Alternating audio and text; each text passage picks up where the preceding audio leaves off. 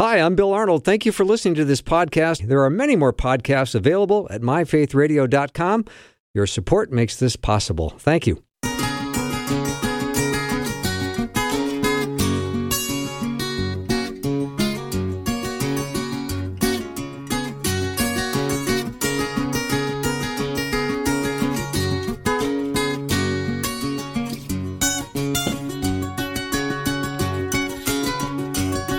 Welcome to the afternoon show. I'm Bill Arnold, and this is Faith Radio. Thank you for uh, tuning in today. I am glad that you did because I've got an awesome, awesome guest planned for this hour, and it's my friend J. Warner Wallace. And if you know anything about him, uh, you know he's an amazing mind and he loves God's Word, and he is a tremendously uh, powerful thinker. And I love good thinking, and I can always count on him to bring a perspective that uh, brings an illumination to my mind when it comes to God's word and many things that go on in the in the culture and all kinds of stuff. So he's a uh, author that's written many books and he's a, a, much in demand national speaker all around the world and he's uh, got quite a resume. But uh, I'll tell you more about that later. For now, I just want to get him on. Hey, Jim. Wow, you know you're making it hard to like I'm not sure I can like rise up to the level of your of your enthusiasm about having me on. But I'm just glad. It's amazing that a month went by since the last time and, we talked. Yeah, and summer goes so fast, and so here we are. Maybe yeah, maybe later. that's it. It yeah. is perhaps that it's summer and, and, it goes by so quick. But yeah. uh, it's kind of scary for me. I think at this point in my life to think that I'm losing a month that fast. I'd like to slow it down a little bit. Yeah, I would. I would too. So yeah, I have sure. all kinds of questions for you today, and I know uh, oh, you're boy. equipped to handle anything. So you are a, a, not only a deep thinker, but you're a historian. You love understanding um, uh, history, and and I also think too that if you were in a room of theologians, and let's say there's ten of them in the room, how many do you think would agree with each other? Oh golly! I mean, I would hope if they if they identify themselves as Christian theologians, I would hope that they would agree on the essentials. Right? This is like why we look at creeds in general. There's a lot of folks I think that are uh, hesitant to um, to think about uh, their faith system in, the form of creeds, as if to say, well, look, if it's not in Scripture, they want to make sure that, that what they believe is just really derived purely and solely from Scripture. And so these creeds seem like there might be this exterior, but but really, if you think about it, the creeds are just our efforts to figure out like what is it we ought to agree about. Yeah. Because we're going to get in a room together and disagree about a lot of stuff that is um, uh, really uh, um, not clearly articulated in Scripture. That's really what if you think about it. What we typically disagree about is stuff where either there's not a lot written about it in Scripture or there is a lot written about it, but there seems to be a lot written about it from both sides, where maybe you can make a case for this and a case for that using the scripture. And I and I think that what God does is He makes um, ideas clear, and, and the things that we need to know are made clear in scripture, and the things that we don't really need to dwell on or to, to you know have with such a level of certainty, or perhaps are just beyond our ability to understand them anyway. Like for example, one of the things that so much we always disagree on is the relationship between God's sovereignty and our free agency. Mm-hmm. Well, you know, there's a, that that's a really hard uh, notion to even think about to begin with. Um, so, so I think that's one of those areas that maybe when we get in front of God and we are, our, our, our minds are opened to the things of God, we might have the capacity to understand some of these things. But some of these things really are the stuff that we've been arguing about for centuries. Uh, because to be honest, it's really in many ways beyond our comprehension. Mm-hmm when you uh, have discussions with uh, theologians and, and other authors and, and peers, do you what is what is the topic of conversation you find yourself most often going to? Well, I, I hate to say it, but um, it's probably not today, at least in 2022. It's probably not going to be. Um, I'd love it to be systematic theology, right? Yeah. Because that was my favorite. My favorite classes in seminary were the systematic theology classes in those places where, because I love to think about things in overarching templates or patterns or um, you know, and, and systems. Uh, and so I love the idea that we could get the truth of God. And wouldn't it be great if we could make it so easy that we could create these human systems that could? Uh, but of course, we're, we're only we're doing this in, a, in almost a futile attempt to understand the mind of God. But I think it's still an important uh, enterprise. I think it's important for us to make the effort. But I don't think that's where probably a lot of, at least the folks that I'm hanging out with, we're probably not going to spend a lot of time talking about uh, the history of the debate, for example, between um, you know God's sovereignty mm-hmm. and, and our free agency. A lot of what we're talking about now is wow, look what's happening in culture, and um, you know, isn't it really in some ways we're we're just still processing how we got here. You know, what's changed about the nature of culture and even technology and communication and all of that that has allowed us to abandon uh, so much of what we once as a culture took for granted. And so I think a lot of the discussions I'm having with my my you know colleagues and friends is is you know what do we what do we do now that we find ourselves in this position where so much of the um, claims of Christianity that might have been part of the culture might have been part of the substructure of how we think about things in the West is now under attack and is being so quickly discarded so that things that we think at one point were were, were no longer were, were not even something we would debate are now up for discussion. You know, even the, the nature of truth, the nature of how we identify ourselves. Uh, these are the things that I think that a lot of us are, and, and we're also I think seeing in the church that that a large segment of the church, I say church of the big C, uh, mm-hmm. is is bending their knee, is kind of abandoning the the claims of Scripture and and kind of altering the claims of Scripture to accommodate the pressure we see in the culture and I think that's a lot of what we're talking about now is how do we how do we uh, help um, Christians see that the difference to see the shifting sands of of kind of progressive Christianity. I don't mean that in a liber- in a uh, political way, but I mean this idea that we're abandoning uh, classic traditional notions of, of I'm not get too wordy here, but like penal substitutionary atonement. Uh, what is what did Jesus come to do? What does God say about sexuality? What does God say about marriage? What does God say about the roles of men and women? Uh, those kinds of things that uh, you know we were moving. The, the church is beginning to move away from the teaching of Scripture, and so that's a lot of what we're talking about. I think you know if we're having dinner and and just talking about life and about theology, a lot of it's going to be about that. Mm-hmm. So, Jim, could you, uh, you know, when you talk about uh, penal substitutionary atonement, is that if I was in a um, at a dinner party with you and I said, "What is that?" And you, you only had two minutes to do it or three minutes, what would you say? Well, it's that all uh, sin, the wages of sin, uh, the cost of sin is death, and all of us sin. No one chases after God. All of us are have that sin nature, and that's what separates us from a morally perfect God. God has the power to eliminate moral imperfection. Mm-hmm. Well, and we are not morally imperfect, and we're separated from God for that reason, and we deserve um, the death that Christ actually suffered on the cross. He paid the price for our sin, although he was sinless. So his death on the cross, we are basically being substituted. He substitute, he stands in our, our, our, our place and takes the punishment that we deserve. So that then, if we simply embrace what he's done for us on the cross, we can stand in front of God and He will see us the way He would see His sinless Son. Mm. Because we've already paid the cost of our sin, because we've let Jesus do it for us. So Jesus didn't come to live a moral life as an example for the rest of us to look at and say, yeah, we should be more like Jesus. Instead, He came to pay a price we can't pay so that we could stand before a holy God. And that's what that you know that it's a cost. It's, it's the punishment we deserve. The penal cost of what we deserve is paid by Jesus on the cross in our stead. And J. Warner Wallace is my guest. And Jim, I'm, I want to ask: Is that exchange a personal one? Well, it has to be. Uh, in other words, if it was a, if it wasn't a personal one, I could do it once and say, "Hey, cover my family too." but it turns out that every member of my family has to make that choice as well because mm-hmm. it's I I don't even I can't I cannot um, negotiate the sins of my kids or the sins of my my relatives. They must stand before a holy God and account for who they are. And the, the problem, of course, is that that Uh, we have to at least be honest. I mean, this is one of the things that starts to get slippery when we start to have definitions of goodness that are entirely subjective, right? So if we don't have an objective, transcendent standard, well, then a lot of us can say, well, I'm good enough.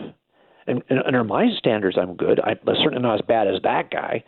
And if that's how goodness is established, then we can all find a way to kind of. But if we're really honest about who we are, to be honest, we we actually violate our own standards. I mean, you might say, "Hey, it's not good to to lie to your to, to people you care about," but we've all kind of caught ourselves doing that. It's not good to think about people in a sexual way that we're not even related to in any way. We're not married to these people. These are just, but we all do that. Whatever it is you think your standards you've created for yourself, I'll bet you you violated it. So we can't even consistently hold up to our own standards, let alone a morally perfect God. So I think there's there's the I think as we kind of uh, start to reinterpret truth as being whatever we want it to be, it is easier, I think, to ignore uh, objective claims about righteousness that are you know any theistic system, Christianity included, would claim, right? So I think that this is a generation where we have to spend some time talking about the nature of truth, even moral truth. Are there objective moral truth claims? Because if there are, that leads you to a place where at least you have to recognize that you probably violate a bunch of those, and that's why you need a savior mm-hmm. because you cannot save yourself. Yeah, so good. J. Warner Wallace is my guest. We're going to take a little break. When we come back, we're going to continue uh, talking about uh, theology, which is one of my very favorite topics. And Jim is uh, a cold case uh, homicide detective in Los Angeles, and he is retired now from that role, but he has used his mastermind to uh, process scripture and do it with the background that he has been gifted with from the Lord. He is the author of many books. ColdCaseChristianity.com is his website. I highly recommend you go there because he has an amazing number of uh, great videos and articles you can read and enjoy. And it's ColdCaseChristianity.com. We'll be right back.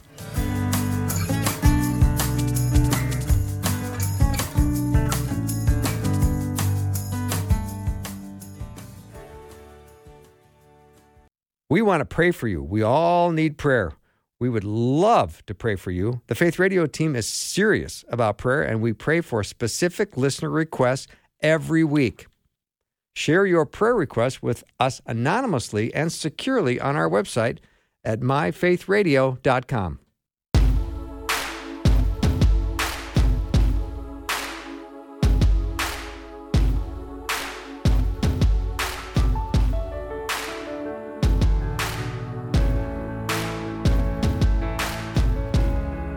Welcome to the show. If you just joined us, J. Warner Wallace is my guest. He's a guest that occur that is willing to come on the show monthly, and I love that about Jim, and I love his mind and the way he thinks. ColdCaseChristianity.com is his website.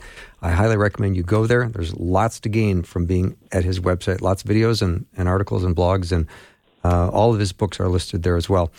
So, Jim, I hate to bring you back to theology or Christianity 101, but if you don't mind, let's talk about – the beginnings of a, a journey that a person would have in, a, in their faith life, what would you say to somebody that says, well, how did you become a Christian or how can I become a Christian? Well, I mean, there's a lot you can say about it. Um, first of all, it would, is, it, is it important to somebody to know what's true? I mean, and for a lot of people, they haven't really thought much about that, right? And and so I, I always wanted to know what is true. I'm a, I'm a naturally curious person, and and so so if, if, if there's something true about the nature of the world, that those are things are, are worldview issues, right? I mean, worldviews answer three questions: How do we get here? Why is this so messed up? And how do we fix it? And almost well, everyone has a view of the world that sh- kind of shapes the way they answer those three questions. And and so a lot of it is like, how's that working for you? I mean, do you, however you think you got here, and wherever you think is messed up, what is do you think the solution for this? Now, Christianity offers an answer. Every worldview offers an answer to those three. I mean, Marxism, capitalism, uh, uh, every ism offers an answer to those three questions. And I think those are questions that still are our people are interested in. Let me tell you what I think is really happening. I, I think that we are now in a place where the two things Billy Graham used to say it this way that, that whenever he would go and preach the gospel, everywhere he would go, he could assume certain things were true about the people group he was talking to, even if he'd never been there before. That that that they would that they would say that there's a, a deep loneliness, that there is a deep uh, a sense that money and possessions can't make you happy. Um, these are kind of common features of the world that that he would say, no matter where I go, I can speak to those issues uh, and, and and people will resonate with those issues. I think that that's true still today, and I think that some of the issues we are resonating with are issues of identity and of meaning. Like, who am I really? I mean, we are in an identity culture that is all about identity politics and gender identity and how you identify with your pronouns and your bio and your social media thing is the first thing you see. It's like, who am I? And uh, all of us are, are struggling to figure out who we are and and how do you ground identity? I mean, this is something that I think ought to be of importance to everyone. Because it turns out if you ground your identity in things that are, are are temporary, you will have a temporary identity. If you ground your identity, for example, in your achievements, there's always somebody who does a better job than you. So you'll never be the person who's the best in that area. If you ground your identity in your interests, well, your interests will change. Even your preferences, even if it's your sexual preference, those things change over time. Wouldn't it be nice if there was some transcendent, objective grounding for your identity that no matter what happens to you in your life, you won't lose it. You won't feel like it's not enough. You won't feel like I, I'm a was. If you put it in your job, trust me, you will retire someday. You won't be that thing. Mm-hmm. And if you put it in your marriage and something goes wrong with your marriage, you won't be that. But if you are created in the image of a holy God and your identity is grounded in that, you will never lose that. And so I think a lot of this uh, is about well, why should you search for meaning and and for, is there a God? Because it turns out that your identity and the purpose of life are so connected to whether or not you are created in the image of a holy God that you at least ought to like check that box first. You at least ought to see if that's true first. By the way, you know we talk about like um, people who suffer through trauma. Uh, the people who do the best uh, managing trauma and actually on the backside um, growing through a trauma are people who can make some meaning or some sense mm. of the experience they just there's a whole field of study called meaning making which is about trying to you know establish a process by which people can make sense or derive meaning from their trauma from their suffering and those people don't just get back to where they started uh, before the trauma that's just called resiliency they actually grow at a higher level. They actually are more on the backside of trauma because they're able to make some meaning from it. Well, it turns out that's why Christians who actually are devout in their belief that there is a God and that we are eternal creatures that transcend the grave and that everything that occurs to us is occurs to us for some purpose that God is going to leverage that thing that humans meant for evil and he will use it for good. If that's true, then that really helps you make meaning of even things in your life that seem traumatic. And I would like to know, by the way, I can only leverage that if, in fact, Christianity is true, if, in fact, there is a God who who who could actually make something good out of something that's meant for evil. So I would want to know at least does that God exist? Now this is all very selfish reasons to look to see if there's a God. Forget about the fact that I at some point when I was reading through the scriptures, I recognized that I was in need of a savior because I realized that that Romans road, you know, that we always talk about, that that that you are a sinner in need of a savior, uh, was true. It is true. It's true for all of us. So there's a very real need we have. But even for just selfish reasons, I want to know who am I really, and and what is this all about? Why is this? Why are we here? And what's the purpose of all this? And it turns out the Christian worldview, I think, provides the most satisfying responses to those questions. Mm-hmm. J. Warner Wallace is my guest. Jim, let me ask you this: Do you uh, do you have eternal life, and is it a present possession for you right now? Well, yes. this is the one thing it could never be if your um, salvation was is dependent upon some set of behaviors or some set of, of tasks or some set of achievements or some set of rule following because because then you have to measure well did, did I did I accomplish enough did I do enough and you'd never really know that until you got in front of a holy God who would say yep it looks like you're you, you did good enough you know, like you're taking this test called life but we don't know what the score is until mm-hmm. we get in mm-hmm. front of the master teacher if that's how we earn our salvation if it's earned this way and by the way there are lots of folks that you know right now who probably look more Christ-like than you do. Like, for example, most of my Mormon neighbors do a better job of of living out the gospel mm-hmm. and, and, and, and, and, and, and, exa- and giving an example of the nature of Jesus than I do. But but that shouldn't surprise you. If if people whose de- whose salvation is dependent upon performance will always outperform you. Sure. Because their salvation is dependent on it. But here's the difference is that when I ask those, I, I've never asked that question of a Muslim or of a Mormon, where I ask, well, do you think if you died today, would you have the highest? I always put it this way: the highest gift that God could give you in the next life. Because if you just wow. say heaven, that's different for Mormons. That word heaven's been kind of uh, changed mm-hmm. under Mormonism. For them, it's being exalted as a God in the celestial kingdom. Well, if you don't want to ask it that way, just say, if you died right now, would God bestow upon you the highest thing He could bestow upon you? Uh, everyone will say, well, I hope so. You're right because they can't answer that. But if you are a Christian, you know that you it's nothing you did. It's everything that Jesus did. And the minute you accept him as savior, you you get his passage, his ticket. You you can't earn your own. So you could say right now that I know I'm saved. I know I'll be in front because I I know I've, I'm trusting Jesus for this, and you can know that right now. So so yes, there's a difference. There's under Christianity, there's a, I can know now versus under other systems that are work based, where you, you, most people would say, well, I, I hope so, or I think so, or I, I'm sure trying. Mm-hmm but they don't know yet because they're still taking the test called life. Under Christianity, you've already taken the test. You passed. You Jesus took the test for you. You trust Jesus. You're good to go. Now, the only problem with that, of course, is that we have a tendency to be so lazy that we have this cheap grace that we take advantage of. Mm-hmm. And this is why sometimes you will see that Christians, because we're not, we don't, we we, we know that, that being legalistic about following the rules is not going to save us. That we have a tendency to think the rules don't matter but of course, you know, when I when I see my friends who are trying to, or, or Mormons who are trying to earn their way, they are doing the good deeds because they think this is what God has required of them, so they can be exalted in celestial kingdom. Mm-hmm. Whereas when you and I are doing those things, it's because we are responding to the grace that's been offered. In other words, we've been given such an amazing gift that we want to celebrate it by giving a gift to others. So it's we're responding out of the joy of our salvation, and it results, hopefully, in good works, rather than we are trying with our good works to earn the thing we call salvation. Mm-hmm. Jim Wallace is my guest. Jim, John 10 10, the thief comes only to steal, kill, and destroy. I have come that they may have life and have it to the full. So when we talk about uh, everlasting life, and you've expressed to me that it's a present possession. Did I understand that correctly? That you possess it right now and it animates how you live your life today.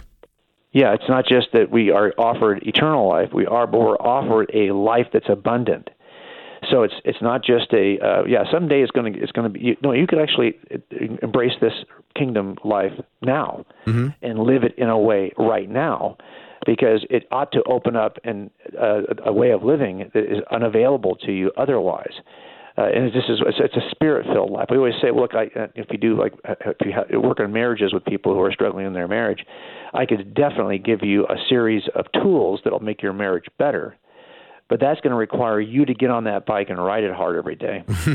but if you will mm-hmm. surrender your life to Christ, the bike's already moving. It's the spirit filled life. It's mm. not just that you are on your own trying to employ these tools, these marriage tricks, you know, that will make your marriage better. It's that no, that God is now with you, and and and, and He's calling you to live a certain way, and, and then it's a very you have power in these acts. It's not just all your own effort.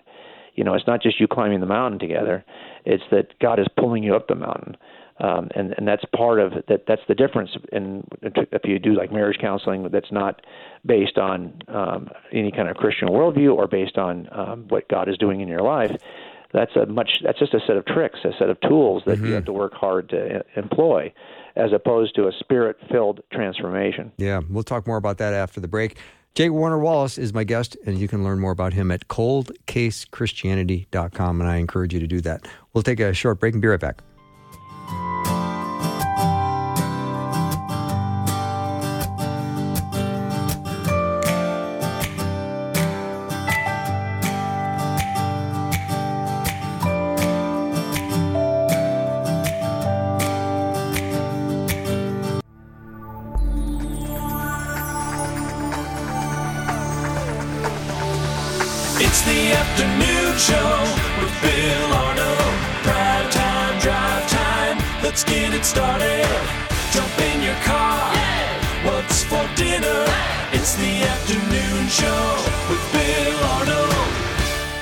Show. If you just joined me, my guest is J. Warner Wallace. You can learn more about him at coldcasechristianity.com. He is a Dateline featured cold case homicide detective, and he's a very popular national speaker and best-selling author. Always glad to have Jim on the show. And Jim, do you mind if I ask you a police question before I get back to my other questions? Yes, of course. Yeah, I figure you have interest in this story. Um, this uh, teacher that was abducted in, in Memphis, and uh, oh yeah, yeah, it's very sad. My question is: Is there a segment of of society that will never adapt to the rules of a civilized society? Will they ever change in their lifetimes? Will there ever be that kind of uh, place where we go, we have hope for these people? Now, as a Christian, I have hope for everybody. But in law enforcement, what would be your, your thought? Well, well, okay. So, so what we're we're trying to do is whatever system you put in place to uh, either govern or manage or facilitate a culture, it has to take human nature and truly understand human nature and take it into account. This is why a, a governmental system that has a series of checks and balances, because we know the, the fallen nature of humans, even humans who lead you, that's probably a wise uh, kind of a, a, a safeguard to put in place, right? Because if you understand how people are, so no, there's never going to be a time.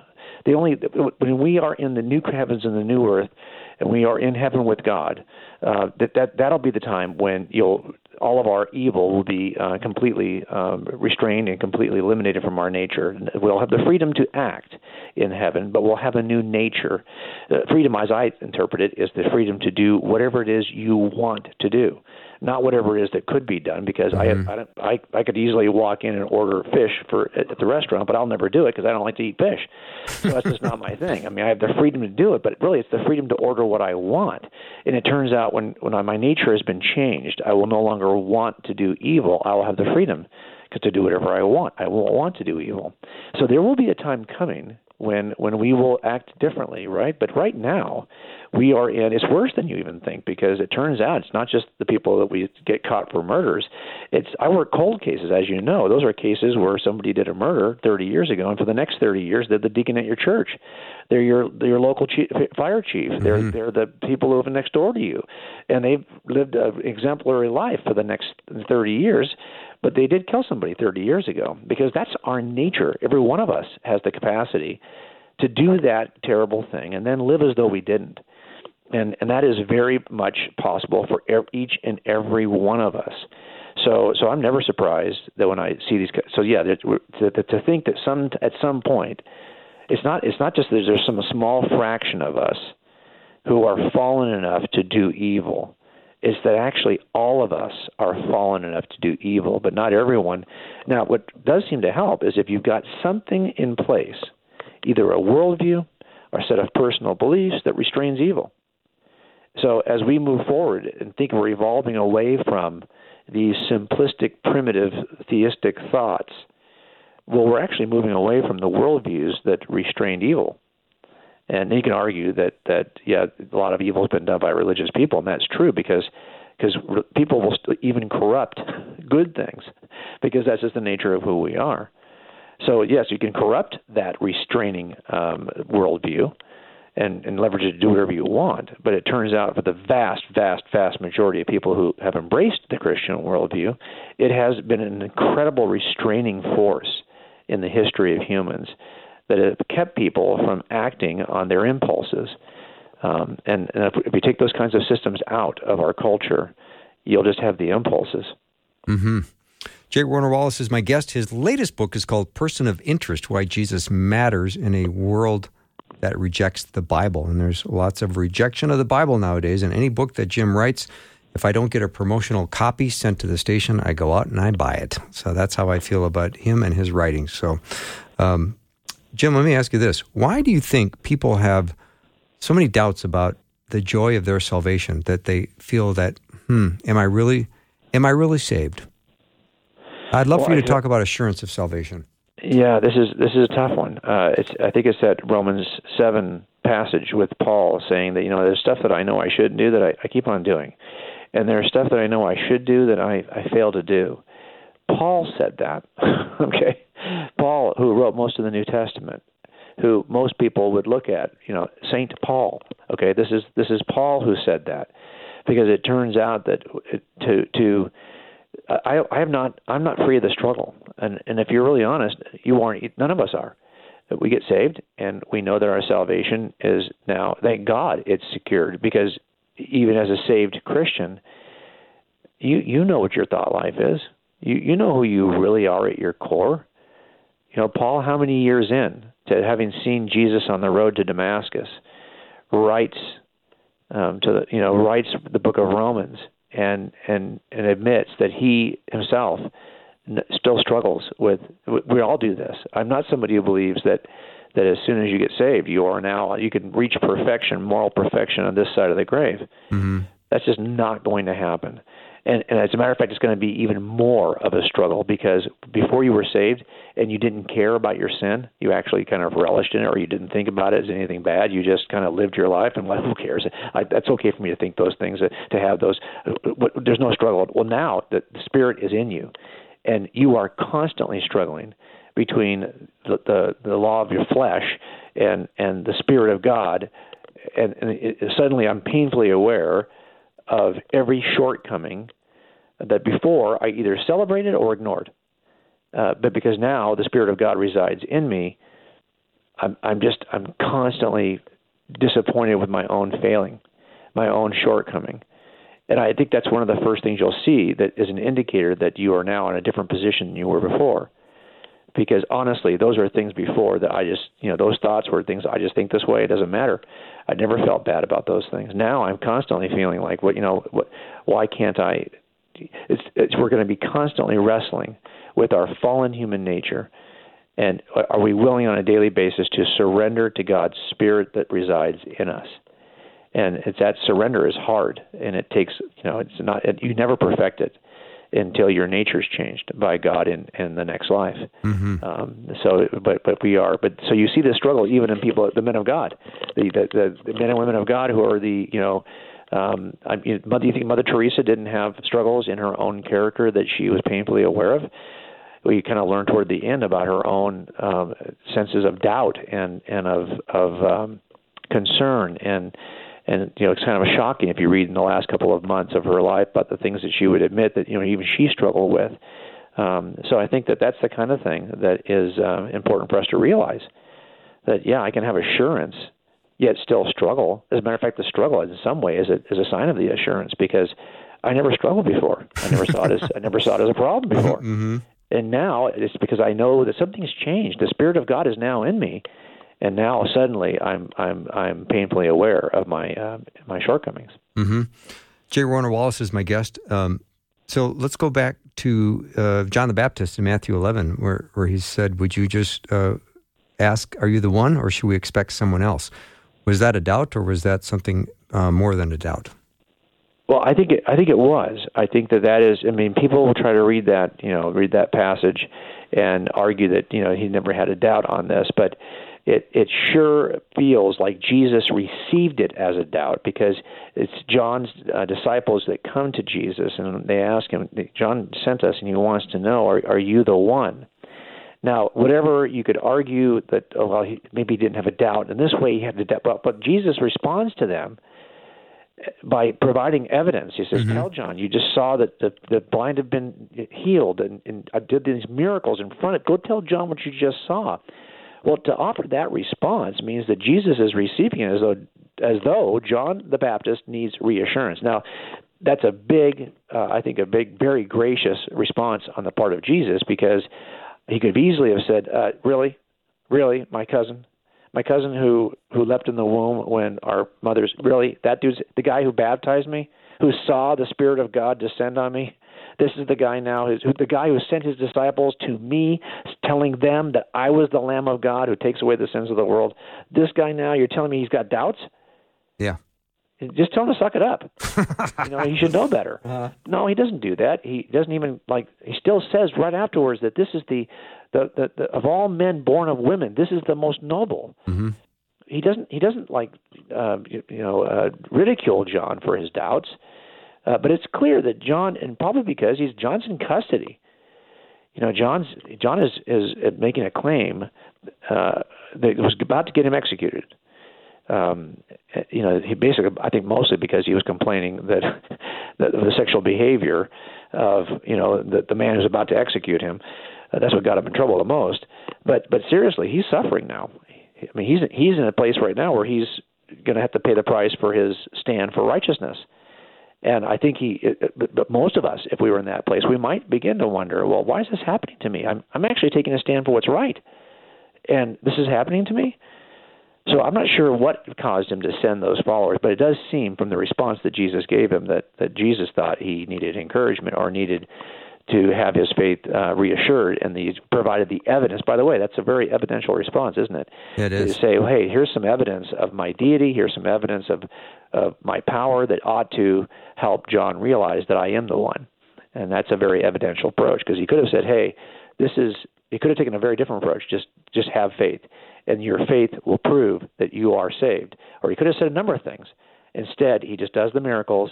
He tells his disciples, "Go back and tell John what's happening here," and and he'll that should encourage him. Mm-hmm.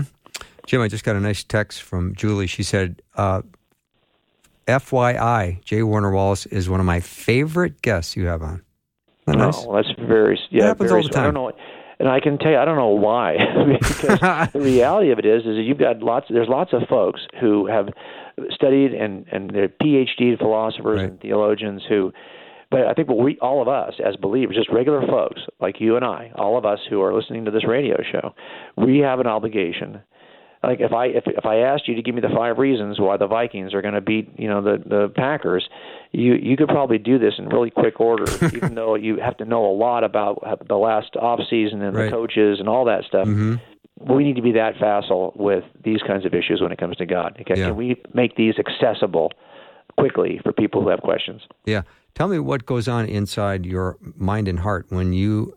I know you probably never give up hope, but you've had decades of loving family, uh, letting them know what you believe, sharing the gospel, and there's still constant pushback after decades.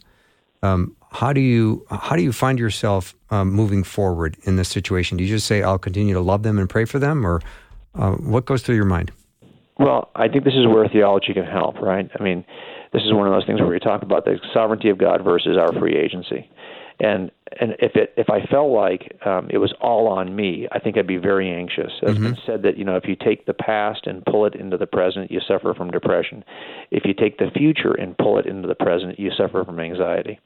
And, Well and I think that so if I'm looking at the future of what's going to happen to my relatives and think that this is all my responsibility, I am going to be anxious. But but if you believe the future is in the hands of God, well then I can let go of it.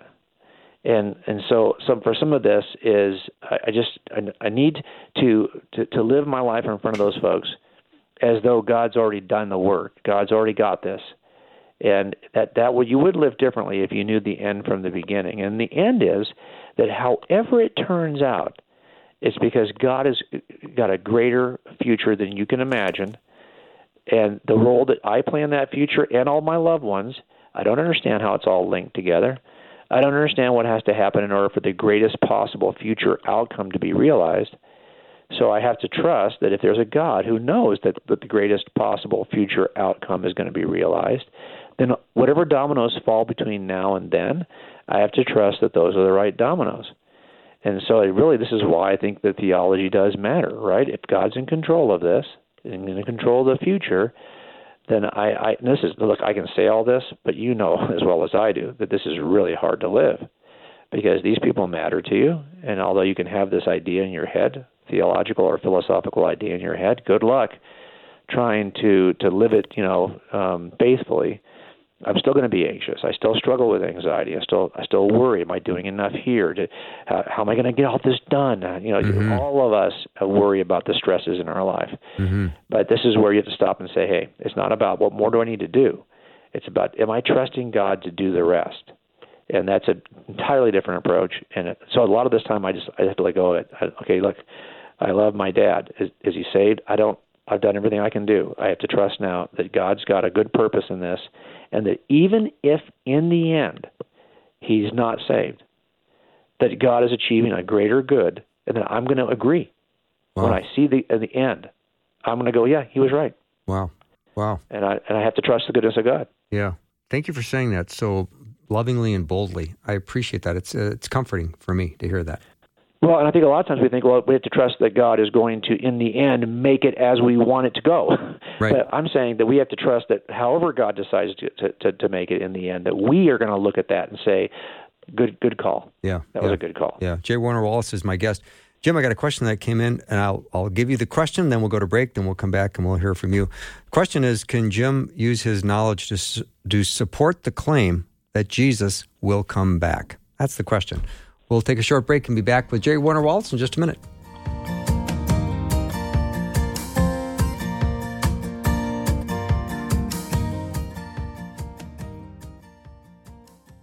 Faith Radio and Afternoons with Bill podcasts are available because of listener support. If you are a supporter, thank you so much. Becoming a supporter today by visiting myfaithradio.com.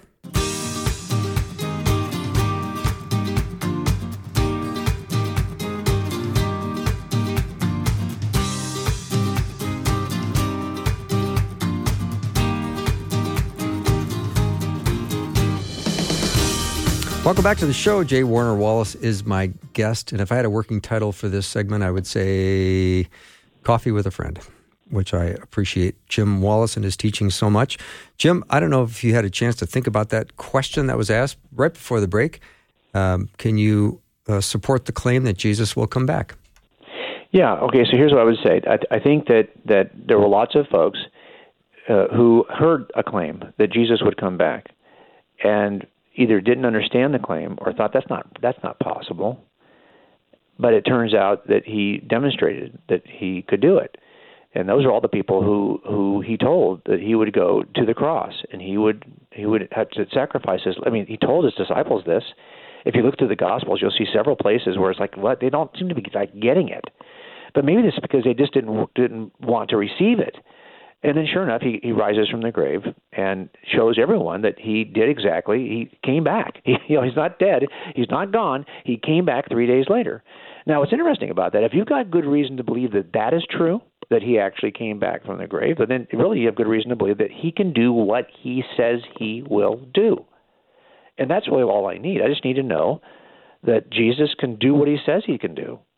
And he has already done it once. So why? What? What? What's the evidence he wouldn't do it again?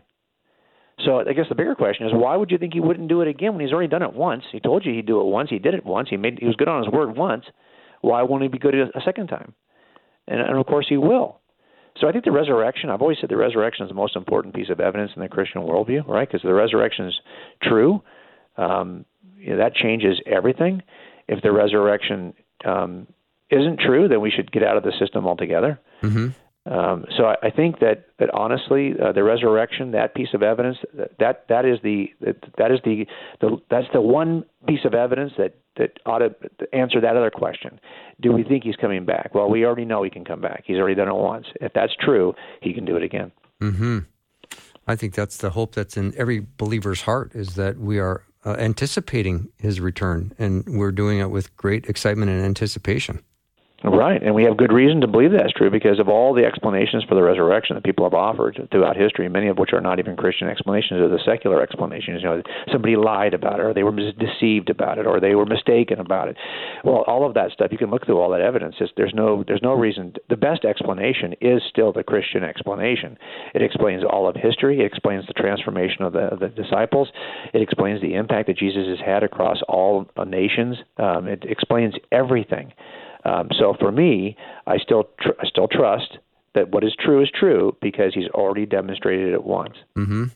Jim, we have about six minutes left or so, and I would love to get your take on the woke culture and how mm-hmm. Christians should be responding to the, the woke culture. I had Dr. Erwin Lutzer on the show yesterday. I don't know if you know him. Oh, absolutely. He's yeah, awesome. He's amazing. And he was talking about um, a speech that Stalin gave and everybody stood and clapped for 11 minutes straight.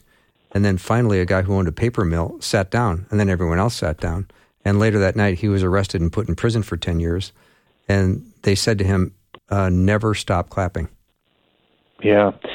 Well, I'm going to tell you that I, I think that our response as Christians is pretty is it's really simple if you think about it. Our response, um, we we are Christ followers. Mm-hmm. We are Christians, you know, little little Christ, little Christ. and and mm-hmm. the idea here is that if, if we're looking for a response on any issue, if it's justice, if I don't care what it is, whatever the issue is, our response is going to be the response we learn from Jesus. So it's going to be something we're going to find on the pages of, of Scripture. So whatever position you're going to take on any issue, uh, it's going to have to be one that you get from the pages of Scripture, because that's that's our authority. And so it's not like I have to think, well, is this like I, got to reason through the claims of culture on this issue? Well, no, you don't. You need to compare them to what is taught in Scripture. But you're a Christian. Now, if you're not a Christian, that's different. Then you got to kind of weigh every claim that's being made in a woke culture on its own merits philosophically, and you have no basis by which to compare it to anything really. You just kind of weigh it on its own. But if you're a Christian, that's different. Well, now you actually have a, a standard by which you can return to the words of Jesus, mm-hmm. to these claims of culture, whatever they are.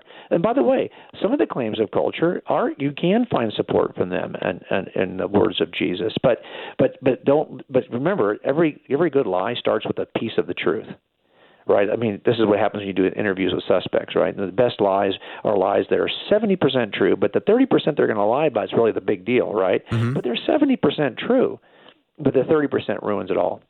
And so what people will do is they'll show how Jesus will uh, agree to 70% of it, but that last 30, that's where they, they form the lie. So we have to make sure that we understand the Word of God well enough that we know all 100% of the Word of God. The, the sad truth is that most people only know about 30% of what Jesus said on any, if that, on any particular issue. So they don't know where the teaching of Jesus ends and the distortion begins because they don't know the full teaching of Jesus. So that's, I think, one of the things we have to help ourselves, if nothing else. Look, if you're going to just walk away from Christianity, at least walk away because you know everything it teaches. Don't walk away because you don't really understand anything about what Jesus said on a number of issues, right? People mm-hmm. will say, "Well, I'm not sure I like Jesus." Well, you don't know Jesus then. Right. You know, a lot of people will tell you they know Jesus. They know of him. You know, I I know uh, you know Harrison Ford from his movies, but I don't really know him. yeah. Right? So, I mean, a lot of this is about how well do you know Jesus? I mean, we we're in the Scripture every day, my wife and I, and I feel like we have a long way to go before we'll have a complete understanding. If all we have was the scripture, because look, it's a, it's a lot of words to read, and your mind is finite enough that it's, it's hard to remember everything you read a year ago. So I think this is about why we have to be in the Word of God all the time. Like you're listening to music, if you're listening to country music, let's say, or, or rap, whatever it is, you know all the artists, you know the playlist because you listen to it all the time. Yeah you're familiar with it. We have to be so saturated with the Word of God that we actually can spot the variations, spot the distortions the minute we hear them. You can say, "Oh, that part's right," but right when he says that, that's not true. And what happens is most people who try to distort the truth will give you something we all can agree on, and then they'll twist the last part. Yeah, you know, music lovers who grew up listening to lots and lots of music, I, I will sometimes play half of one note or one note of a song, and they'll be able to tell me what it is. Their right. recall is so fast. And I'm thinking, don't you wish we had the ability to recall scripture at that speed? Oh, no kidding. Yeah. I mean, there's lots of st- stuff that people will actually read in scripture and go, oh, I didn't realize that was a biblical reference or a biblical saying. It's in the culture, and they've been saying it all along, but they didn't even know it came from scripture. So I think that you're right about that. I mean, there's how many TV shows are there on being able to name a song from just a couple of notes? Right and I and I, we just don't we can't. Could you imagine if if I give you three the first three words in any verse? Could you tell me who wrote it? Could you tell me like if it came from one of the letters of Paul or from a gospel? How well do you know your scripture? If I just gave you a few words in a verse, could you get close to putting it where it's supposed to go? Mm-hmm. That would be a great, a great object. It'd be a great game. Yeah. Somebody should invent that game. Yeah, I think it'd be great. So yeah. uh, we just have a minute left, Jim. So your summer of ministry was it great? Yes, we got a chance to work with uh, Samaritan's Purse and Billy Graham Evangelistic Association with um, police officers, um, just really people who have been involved in horrific situations that have, have been uh, either gravely injured because of the situation they were in or it really created some stress for their marriage. And we get a chance to take those officers up to a, a retreat and talk about God's plan for marriage and how they can restore their marriages um, uh, by just basically learning to trust what Scripture uh, teaches. And uh, really, to be honest, I always say this: the gospel cures every kind of stupid, and it also it cures um, marriage stupid. So for a lot of these things, you know, we can talk about these principles like we talked about before, but until you embrace um, a life in which the Spirit of God is is also at work in your marriage, um, that makes a big difference. And so for a lot of these folks, they they you know maybe meet mm-hmm. Jesus for the first time, and it changes everything. Awesome, Jim. Thanks for the time today. It's been great to be with you once again. Thanks for having me. I appreciate you, you, brother. You bet. J. Warner Wallace has been my guest. Go, lo- go learn more about his book, Person of Interest, at personofinterestbook.com. You can go to his website, coldcasechristianity.com. That's our show for the day. Thank you so much for being with me as you lay your head on that pillow tonight. Know that God is working out his great plan in your life. And he loves you, and I do too. I'll see you tomorrow. Thanks for listening. Programming like this is made available through your support. Information available at myfaithradio.com.